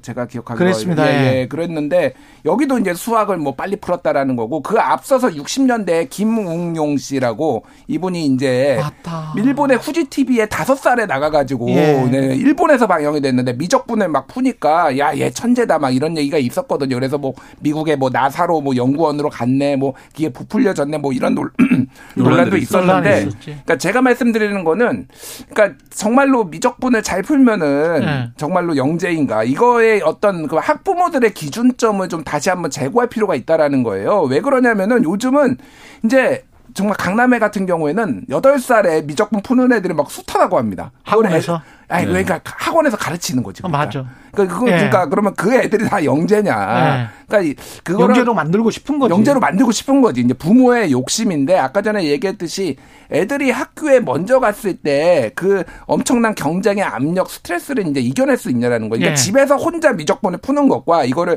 테스트를 받고 성적이 매겨지고 누군가와 비교되고 이게 이제 자발적으로 할 수 있는 어떤 능력이 있느냐라는 거예요. 그러니까 그게, 그러니까 소위 말해서 살면서 우리에게 제일 중요한 건 스트레스 관리거든요. 그렇지. 스트레스 관리 안 되면 사람이 무너집니다. 그렇죠. 근데 애들이 그게 이제 그 어린 아이가 이제 감당할 수 있냐라는 거죠. 그게 아. 이제 가장 관건인데, 이거를 너무 간과하고 너무 일찍 보내고 뭐 이렇게, 이게 조금 뭐 누구를 비난하거나 그런 게 아니라 그렇죠. 조금 전체적으로 보면 너무 좀 무리수다. 이게 그리고 과학고를 나와서 네. 과학자가 되는 것보다 의사가 되는 게 더 많지 않아요? 다 어, 그런 비난이 많아가지고 그렇죠. 최근에는 좀 그 이런, 만약 그럴 경우에는 네. 추천서를 안 써준다든지. 안 써준다든지, 안 써준다든지 뭐 한 식으로 많은 여러 가지 규칙이 바뀌었군요. 예, 그렇게 되면서 오히려 과학고나 영재학교 인기가 많이 떨어지고 있는 상황이고, 네. 그러니까 의대를 보내려고 하면 자사고로 보내는 사람들이 많은 그런 상황입니다. 아, 현재 상황이 그래요. 동향이 그래요. 예. 그 아까 좀 영재란 무엇인가 말씀에 대해서 보완해 설명을 드리자면은, 예. 제가 저는 이제 뭐 영재는 아닙니다만 영재들, 예. 천재들을 많이 봐왔다고 생각을 하는데. 예. 이게 문제를 잘 푸는 사람은 영재나 천재가 아닙니다. 아, 영재일 수는 있겠네요. 근데 네. 천재는 아닙니다. 천재들은 문제를 새롭게 정의하거나 아. 문제를 찾아내는 사람들이 천재예요. 그렇죠, 그렇죠. 그리고 예. 번뜩이는 아이디어로 그냥 앉아서 몇 가지 아이디어를 쏟아내는 사람들이 천재가 아니라 음. 그 연구 과정은 아주 지난하고 복잡한 과정이거든요. 음. 박사학위 논문 한 편을 완성하고. 그렇죠. 그런 천재들의 업적은 논문으로 형태로 나오는 것이지 음. 수학 문제를 몇 살에 풀었다는 형태로 천재가 나온 적이 한 번도 없습니다. 지금까지. 인류 그렇죠. 역사상. 그렇죠. 예. 그 점, 그 점을 음. 말씀드리니까, 그러니까 천재는 어떻게 노력할 수 있는 능력을 가리키고 아. 그다음에 문제를 찾아낼 수 있는 능력이지 아. 문제를 몇 살 때 풀었다 이런 거는 좀 기능적으로 발달한 그런 정도이지 그걸 가지고 천재라고 부르는 건 좀 잘못된 정의인 것 같습니다. 그러네. 그러니까 예. 우리 역사상에서 뭐 근래에 예. 들어서 가장 천재라고 불렸던 사람이 이제 아인슈타인 박사, 아인슈타인. 뭐 이런 사람이잖아요. 예. 이분도 고등학교 중퇴했어요. 그러니까 적응 못 해가지고. 예. 근데 이거가 부모가 뭐 하라 마라 한 게 아니라 본인이 판단해가지고 이제 했다라는 차이가 있는 거죠. 근데 끊임없이 뭔가 호기심이 있었던 거예요. 그러니까 본인에게 맞는 교육 과정을 본인이 찾으려고 노력했고, 그렇지. 이십 대 초중반까지도 굉장히 부적 사회 부적응자처럼 있었다라는 겁니다. 이게 그러니까, 그러니까 허준희 교수도 예. 네. 자퇴하지 않았어요? 허준희 교수도 이제 뭐 학교에 갔는데 학교가 좀 시끄러운 학교였어요. 그래서 그 과학고나 이런 데는 아니었고 네. 오히려 이제 약간 영재 교육의 바깥에 있던 사람이었는데 네. 물론 대학은 서울대를 갔습니다만. 어 그렇게 해서 많이, 이분은 원래 꿈이 시인이었고 처음에는 중학교 다닐 때 시인이었어. 예, 그 다음에는 그 과학 전문 기자였어요. 과학 전문 기자였어. 예, 그러다가 이제 그 세계 최고 레벨의 수학자가 된 건데. 피즈상을 수상을 예, 했죠. 그래서 이런 사람을 보면 좀 약간 중고등학교 때 좀 자유롭게 사, 사셨던 것 같아요. 그렇지. 시 많이 읽고. 그렇지. 예, 좀 다른 활동들을 하고 하면서. 무엇이 진정한 영재와 예, 천재를 만드는가. 그 자기 적성이 뭔가에 대해서 이제 고민을 아. 하고 여러 가지 모색을 하다가. 뭐 귀인을, 그러니까 그 일본인 수학자인데요. 그런 귀인을 만나서 예, 귀인도 만나서 많이 네. 배우기도 하고, 나름대로 이제 체계적인 또 교육도 받았고, 너무 이제 또 앞서간 것도 아니거든요. 자기 연령에 맞게 이제 학교를 다니면서 아. 공부를 했던 것들이 도움이 됐던 것 같습니다. 이분께는. 네. 그걸 생각을 음. 해보면 예. 네. 뭐 좀 해답이 나오네. 그러니까 네. 이게 해외 사례를 좀 말씀을 드리면은 예. 영재 교육이라는 거를 별도로 막 이렇게 실시하는 나라가 생각보다 그렇게 많지는 않아요. 아 그렇습니까? 예, 예. 예를 들면은 뭐 미국 예. 그리고 미국은 이제 주별로 다르고 조금 더 케이스가 다른데 미국 예. 뭐 이스라엘 뭐 독일 뭐 이런 데고 예를 들면은 뭐 교육을 잘한다고 하는 북유럽 같은 경우에는 영재 교육 자체 반대입니다.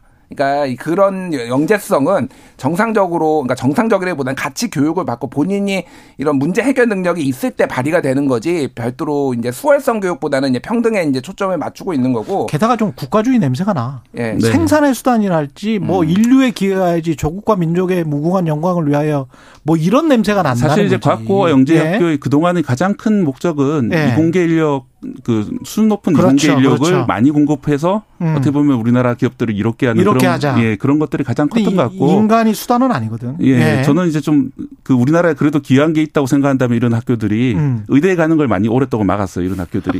그래서 그건 잘했네. 이공계로 몰리는 데는 예. 많이 기여를 했는데 예, 예. 그 저는 이제 마지막으로 이 말씀 꼭 드리고 싶은데 저희 예. 학교에서 그 제 고등학교 과학고에서 예. 뭐 일 등인 학생도 있었고 꼴찌인 학생도 있잖아요. 거기 성적을 음. 매기니까. 음. 그런데 꼴찌인 학생 쪽이 더 행복하게 살았고 지금까지 보면은. 아 지금까지 보면. 예. 그리고 학문적 업적도 더 높은 경우가 많아요. 꼴찌인 예. 친구가. 예. 그래서 아 이 고등학교 때의 성적이라는 건 정말 아무것도 아니구나. 아, 진짜 아무것도 아니야. 예. 그런 생각이 들더라고요. 지금 이제 사십 대 후반이 되니까 예. 그런 생각이 듭니다. 학부모님들은 또 생각이 다르실 예. 수 있습니다. 아무것도 아니야라고 저는 이야기했지만 예. 중요한 거 하나가 예. 있는데 예. 내년도 그 알앤디 예. 리서치 뭐 이제 연구 예산이 그렇죠, 그렇죠. 팔 년 만에 삭감됐거든요. 아, 예. 계속 올리기만 했었지. 계속 올리다가 예. 팔 년 만에 삭감돼서 대통령이 그 과학계가 굉장히 암울하다, 암울하다. 생각보다 예. 뭐 이런 얘기도 좀 안 할 수가 없는데 어, 그, 그거는 예. 자세하게 나중에 좀 다뤄, 다뤄볼게요. 예. 저도 그 취재를 많이 했었던 분야이기 때문에. 네. 흥미롭게 다룰 수 있을 것 같습니다. 그 알앤디 관련해서는 다음번에 할까요? 어, 그러니까 네. 좀 해야 될 것 같아요. 네. 지금 과학기술계가 난리가 났어요. 제가 그거, 아는데. 그거, 그거 이야기 하죠 뭐. 다음 그러니까 주에. 소부... 다음 주 주제 오늘 정해졌어. 소부장 이권 카르텔이 있다고 그래가지고 좀 네. 소부장 쪽 연구하는 사람들이 난리가 났습니다. 그게 왜 이권 카르텔인지. 그런 건 아니야. 예, 예, 알겠습니다. 예, 오늘 말씀 감사드리고요. 뉴스톱 김준일 수석 에디터 케이비에스 박대기 기자였습니다. 고맙습니다. 감사합니다. 감사합니다. 케이비에스 일 라디오 최경영의 최강시사 듣고 계신 지금 시각은 여덟 시 사십사 분입니다.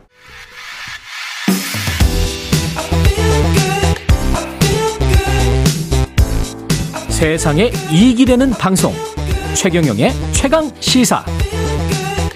네, 오늘 공부 이야기 진짜 많이 하네요. 네, 방금 전에 이용재 이야기하다가 지금은 이제 공부 이야기, 공부하면 하기 싫다 이런 생각, 이것도 좀 일반적인 이야기 아니에요? 네, 저는 그런 생각 든 적이 없는데 공부를 하면 행복해질 수도 있다고 합니다. 정말 그럴 수 있을지 이분이 공부에 대한 답을 드리겠습니다. 강홍국의 진짜 공부 저자 강홍국 작가 자리하셨습니다. 안녕하십니까? 안녕하세요. 예, 우리 저 케이비에스 일 라디오 십구 시입니다. 강홍국의 지금 이 사람 진행자이기도 예, 합니다. 진행자시기도 하고요. 진짜 공부는 주로 글쓰기와 관련된 책을 많이 쓰셔서 네. 대통령의 글쓰기 같은 경우는 뭐 부루의 부루의 스테디셀러가 됐죠. 네, 한 오십만 부. 오십만 부. 네. 네. 노후의 걱정은 전혀 없으시겠습니다. 아니 이제 더 이상 잘 안 팔립니다. 아, 그래? 네. 오십만 부 팔리셨으면 뭐 많이 파셨죠. 뭐 그 정도면 예, 오십만 권이면 예, 어마어마한 부수죠. 예. 네. 그 대통령의 연설문 과정에서는 음. 어떤 과정을 거쳤습니까? 보통 지금 김대중, 음. 노무현 전 대통령 대통령마다 달라요. 그래요? 예. 네. 이제 김대중 대통령의 경우는 이제 초안이 올라가면 그 초안을 꼼꼼하게 고쳐주시는 예, 분이시고 예. 노무현 대통령은 구술을 해주시는 분이고 구술을 아, 받아서 초안을 구수, 작성하는 구술을 하세요? 네, 그런 절차를 밟았고 예. 구술할 정도면은 그 사안에 관해서 상당히 생각을 많이 이미 정리가 돼 있는 상황이네. 그럼요. 정리가 예. 돼서 부르시기도 하고 예. 또 얘기하면서 정리하시기도 하고. 예. 그리고 처음에 이제 못 받아 적게 하세요. 말씀하시면서 정리를 하시니까. 아. 그리고 이제 어느 시점이 되면 지금부터는 잘 받아 적으라고 그러세요. 아. 그때 받아 적으면 이제 말이 아니고 글입니다. 말이 아니고 글. 네, 처음부터 다시 얘기를 쭉 해주시거든요. 근데 사실은 대통령의 그 스타일과 화법과 작가, 그러니까 연설 비서관의 스타일이 좀 다를 수 있잖아요. 그거 어떻게 맞춥니까? 아유, 그건 그 글 쓰는 사람 입장에서는 진짜 참 괴로울 것 같은데. 그러니까 연설비서관은 이제 네. 고스트라이터라고 하거든요. 고스트라이터 맞다. 네, 그러니까 아. 자기는 없는 거예요. 그 아. 맞추는 거죠, 무조건. 본인의 정체성은 전혀 없는 거죠. 그럼요. 그게 들어가서는 안 되죠, 연설에. 그러니까 살짝이라도 들어가면. 그러면 위에서 뭐라고 하죠, 그 주인이. 그 주인이. 그 내 말인데 왜 네, 네 생각을 넣냐. 생각을 넣나. 내 글을 써주게 뭐 이러시니까. 그러면 윤석열 대통령도 본인의 생각을 지금 당연하, 써서 당연하죠. 뭐 팔 일오 경축사건 음. 뭐 이런 것들도 네. 완전히 본인의 생각. 제가 볼 때 뭐 팔 일오 경축사나 이런 거 연설비서관 작품은 절대 아닐 거라고 봅니다. 연설비서관은 공산 전체주의 이런 말 절대 못 씁니다. 아, 그렇습니까? 네. 왜요? 그거를 연설비서관 수준에서 그런 말을 쓸 수가 없죠. 아, 초안에는 그, 그런 게 있을 수가 없죠. 아, 그 수준이라는 거는 음. 지위를 말씀하시는 거죠? 그 용어의 어떤 그 과격성이나 이런 거에서 감히 연설비서관은 그런 용어를 구사할 수가 없죠. 그렇군요. 네. 아, 대통령만이 오직 할 수 있다. 그렇죠. 네. 이번에는 이제 공부에 관한 책을 내셨는데 음. 제목이 진짜 공부고, 진짜 공부면 가짜 공부도 있습니까? 학교 다닐 때 그 시험 잘 보기 위해서 하는 공부, 저는 그건 가짜 공부 아니었나. 음. 저도 동의합니다. 네. 네. 그 가짜 제가... 공부 잘 하셔서 서울대 가신 거 아니에요? 예? 어. 오십 넘어서 제가 이제 공부를 해보니까요. 그러니까 정답을 맞추는 공부는 네. 진짜 공부가 아니고, 네. 어, 내가 정답을 만들어가는 공부. 그러니까 음. 일종의 연구에 가까운 공부. 맞아요, 맞아요. 네? 이게 재밌고 진짜 재밌어요. 공부예요. 네, 그거 진짜 재밌어요. 네. 그래서 예를 들어서 뭐 글쓰기나 말하기나 이런 거에 대해서 내 답을 찾아가는 거. 음. 공부해보니까 글쓰기란 이런 거야. 그렇죠. 방법이 이런 게 있을 수 있어. 이런 네. 거를 이렇게 만들어가는 공부가 재밌는 공부고 진짜 공부지. 네. 뭐 글쓰기에 정답이 있어서 네. 그거를 이미 누가 만들어 놓은 정답을 내가 잘 맞추는 이 위한 공부? 이거는 가짜 공부라고 저는 생각하는 그렇죠. 거죠. 그래서 사실은 청소년 때부터 진짜 공부를 했으면 좋겠다. 이게 지금 책을 십 대들을 그렇죠. 향한 네. 책이죠. 그렇습니다. 그리고 또 학부모들을 향한 책이고. 그렇죠. 예, 진짜 공부를 음. 하자. 음. 근데 그 공부에 대한 반감은 크잖아요. 사람들은 공부하면 지겨워 뭐 이렇게. 저도 이제 학교 공부를 해봤는데 한 두 가지 이유 때문에 싫었던 것 같아요. 하나는 이걸 어디다 써먹는지를 모르겠어. 뭐 미적분 이런 걸 그렇지. 배우는데 네. 도대체 이걸 왜 배우나. 이걸 어디다 써먹으려고. 실제로 살아보니까 써먹을 데가 없었더라고요. 저는 네. 한 번도 미적분을 써먹어 본 적이 없는데 그렇죠. 이제 그게 하나 있고 네. 써먹을 데가 없는 거일수록 더 골치 아프고 하여튼 그래요. 네. 네. 또 하나는 내가 문과 입장에서 그러신가? 아니 뭐 그 이과생들은 또 생각이 다를 수도 있죠. 재미 그게 제가요 재밌다. 제 네. 방송에서 네. 서울 공대 학장도 모시고 카이스트 네. 총장 이광영 총장도 네. 다 여쭤봤어요. 네. 미적분 사회나 써먹어 봤냐? 안 전혀 안 써먹었대. 그걸 왜 배웠는지 모르고 거기에서 그... 뭐 영감이나 철학이나 이런 게 안 나왔을까? 수학적 지능을 뭐 이렇게 그런 걸 통해서 네. 얻고 네. 그 있습니다. 그, 그 그런 그렇죠. 영감을 그, 가지, 그런 어떤 그러니까, 역량을 키울 수 있습니다. 예. 근데 그런 역량이 필요한 사람은 예. 소수면 돼요. 아, 소수면 돼요? 아니, 된다? 모든 학생들이 다 그런 역량을 갖출 필요가 없고 다른 역량을 갖추면 되는 거고요. 그렇죠, 그렇죠. 또 하나의 이유는. 그것도 동의. 예. 예. 그 자기가 지금 저는 이제 제가 관심 있고 좋아하고 공부하고 싶은 걸 제가 골라서 그걸 공부합니다. 어른이 저는 됐으니까. 그게 진짜 공부라고 생각해요. 저도 각자 그렇게 예. 공부를 해야 된다고 생각하는데 예. 하기 싫은 공부, 그러니까 모든 공부를 다 잘해야 되잖아요. 국영수, 뭐 사회, 과학, 뭐 이게 그 평균을 높여야 되는 공부기 때문에 우리 그러면 교과 과정이 좀 문제가 있다. 그럼요. 그래서 수월성 교육을 그냥 강화하고 음. 자기 하고 싶은 과목은 집중적으로 팔 수 있는 그런 시스템으로 좀 바꿨으면 좋겠다. 그런 말씀이신가요? 그러니까 대학 교육 같이 네. 지금 고등학교도 음. 무슨 무슨 이수제 뭐 이런 거 지금 도입을 네. 조금씩 하고 있어요. 네. 아니 제가 오십 넘어 살아보니까 잘하는 거 잘하면 돼요. 그렇죠. 그러면 그 이제 잘하려면 좋아해야 되는데 그렇지. 그 좋아하는 거 열심히 관심 있는 거 공부를 하면 되는데 예. 아 싫어하고 재미도 없고 관심도 없는 걸 그냥 어거지로 하라고 했던 공부가 저는 중고등학교 때 공부라고 생각합니다. 근데 지금도 그렇게 공부를 하는데 음. 그 이유가 음. 어, 대학 좋은 대학 가서 음. 좋은 직장 가서 돈 많이 벌어서 어, 아들 딸 낳고 어, 잘 먹고 잘 살아야 행복하다. 그렇죠. 이게 지금 우리 뇌리 속에 음. 있잖아요. 음. 근데 그 루티 그 길이 아닌 음. 다른 길로 가라고 하면 어유 이게 위험할 수 있잖아요. 돈을 못 벌 수가 있잖아. 그럴 수 있죠. 그게 예. 이제 안전하죠. 안전한. 예, 그게 예. 안전한데 예. 그 안전한 교육이 어떤 교육이냐면 음. 읽기 듣기 공부입니다. 그러니까 선생님 말씀 잘 예. 듣고 원래 교과서 참고서에 있는 내용 잘 읽고 예.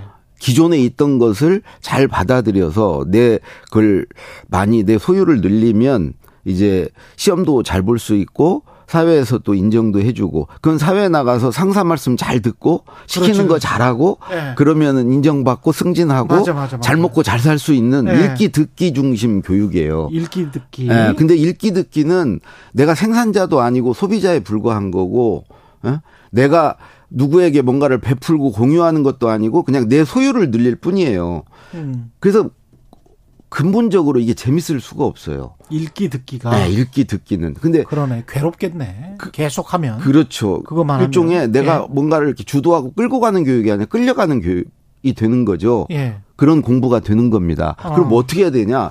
말하기 쓰기 공부가 돼야 됩니다. 어. 읽기 듣기를 기본으로 예. 읽고 들은 걸 가지고 누군가에게 말을 하고 글을 써서 그걸 공유해 주고 서로 나누고 음. 이런 공부로 나아가야 돼요.